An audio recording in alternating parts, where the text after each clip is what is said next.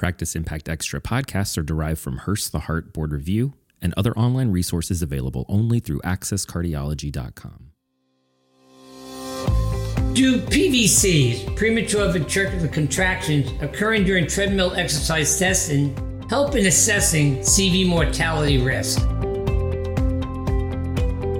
Hi, I'm Dr. Bernie, and welcome to Practice Impact Extra. Prior studies have assessed the prognostic value of PVC timing in individuals suspected or who have known coronary artery disease who were referred for exercise testing. A study published in JACC December 2021 set out to answer the question Do high grade PVCs during stress tests predict mortality in asymptomatic individuals? The data of 5,486 asymptomatic individuals were analyzed.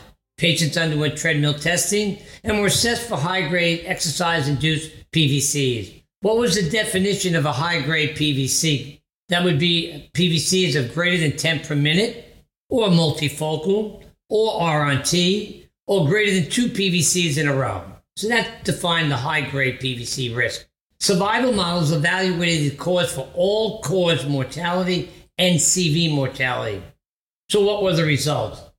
During a mean follow up of 20 years, 840 deaths occurred, including 311 CV deaths.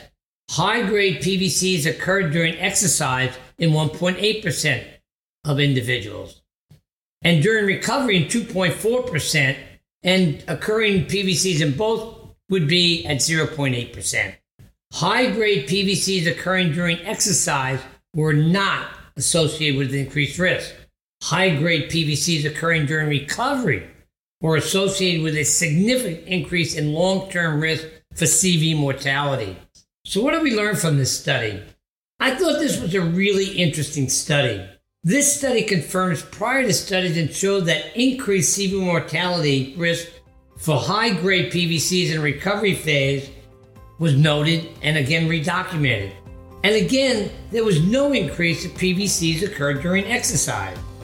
I think this underscores the need to continue monitoring in the recovery period following stress testing. I want to thank you for joining me and see you next time on Practice Impact Extra. We hope you enjoyed this podcast from McGraw Hill. Subscribers to Access Cardiology have instant access to over 25,000 pages of rich medical content, receive medical updates from trusted experts, and have access to other special features. To subscribe or learn more, please visit accesscardiology.com.